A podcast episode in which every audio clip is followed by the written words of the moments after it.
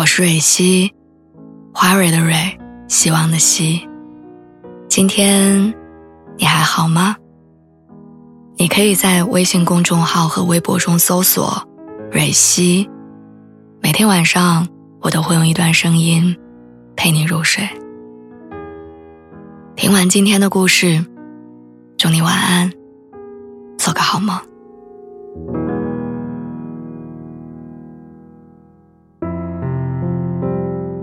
很多人回顾自己的小半生，都会用什么时候做成了什么事情去画刻度。可是我正好相反，每当我闭上眼睛回想曾经走过的路的时候，我脑袋里浮现出的，全部都是放弃的时刻。放弃其实一点都不容易，我身边的人都这样说。我知道，他们指的是权衡的两难。割舍的不易，以及唯恐失去的不安，但放弃对我来说却是反复经过练习的习惯。对，是习惯了。很小的时候我就发现，不是所有你想要的东西，爸妈都会给你买，哪怕你撕心裂肺的哭，但在那个每一分钱都要花在刀刃上的年代，奢侈的愿望不被兑现才是常态。而且像我这样的小孩儿，总是哭到最后擦干眼泪，该怎样玩还是怎样。因为我知道，很快又会有下一个想要的东西，让我挪不开脚步了。所以我后来很少闹，爱而不得的时候，我就放弃的很干脆。那个时候我还小，我理解的不周全，我只觉得哭不值得。长大之后，我才明白。是我默认了这个世界存在的一种设置，那就是永远会出现你想要的，只要你不陷在当下的牛角尖里。这也是为什么我的人生总以放弃为刻度，因为我知道学会适时放弃的人，就是被命运奖励的开始。我试过很多种放弃，爱是最难的。是我失恋的时候，我讲给朋友的话。说完，我站在寒风里哭成了高原红。分开是我提的，删好友也是我，但我们都很清楚，谁是最先辜负的那个。当时我跟朋友醉醺醺的拥抱着，我向他一句又一句的诉苦。现在好些我都已经记不清了，我唯一想起的是，我举着手机。对没有答应的话筒大声的喊：“风一吹就散的关系，我才不需要呢。”说出那句话的那一刻，放弃的魔法生效了，那意味着我终于能收好破破烂烂的自己，重新上路。知乎上有一个提问，说放弃很爱的人是什么感觉？点开之前，我以为大多数的答案会围绕着遗憾。没想到最高赞的一句话是：“他说，可能真的，我不喜欢你的时候比较快乐。”深以为然。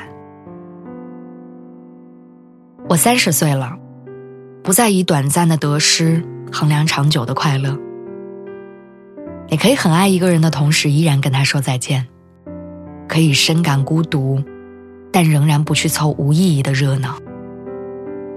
人和人，人跟事儿，什么时候见好就收，什么时候以退为进，并不是眼下的聚散决定的。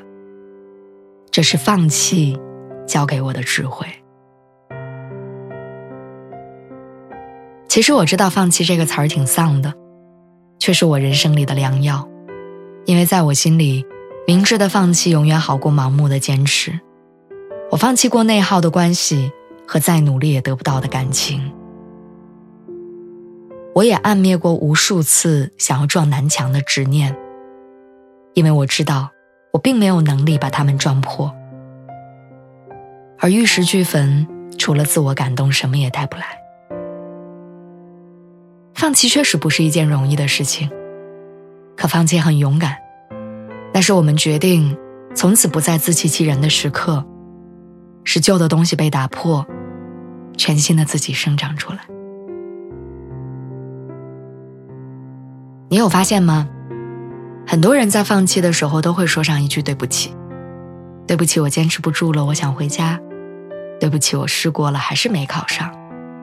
对不起，我们分开吧。有些抱歉说给对方，更多的说给自己。好像放弃这两个字背负着千斤重，否定了过去，也否定了现在。上大学那会儿，我的心理学老师特别严肃的教过我们：你可以描述一个人放弃了，结束了婚姻。但是不要判定一个人遭遇了婚姻的失败，意思是说，任何的叫停都不应该跟好坏、跟成败绑在一块儿，那只是我们在面对身心痛苦和现实压力的情况下做出的选择而已。这个选择理应被认可和肯定。我觉得这是一个很好的认知放弃的角度，它让我不再苛责自己。也让我看淡放弃所带来的遗憾跟执念，我能平和的处理我人生的问题。总有人说，勇敢的人先享受这个世界，说放弃就是后悔的开始，因为你不面对。但我恰恰相反，人一生中所有的艰难，都亲力亲为，这才是真正的勇敢。而那些艰难里最痛苦的，莫过于放弃。这是现实送给我们的苦涩，也是人生给予我们的成熟。如同斯科特·派克在《少有人走的路》里面说的：“没有割舍，就没有成长。很多时候，只有懂得了放弃，生活才能一往无前。”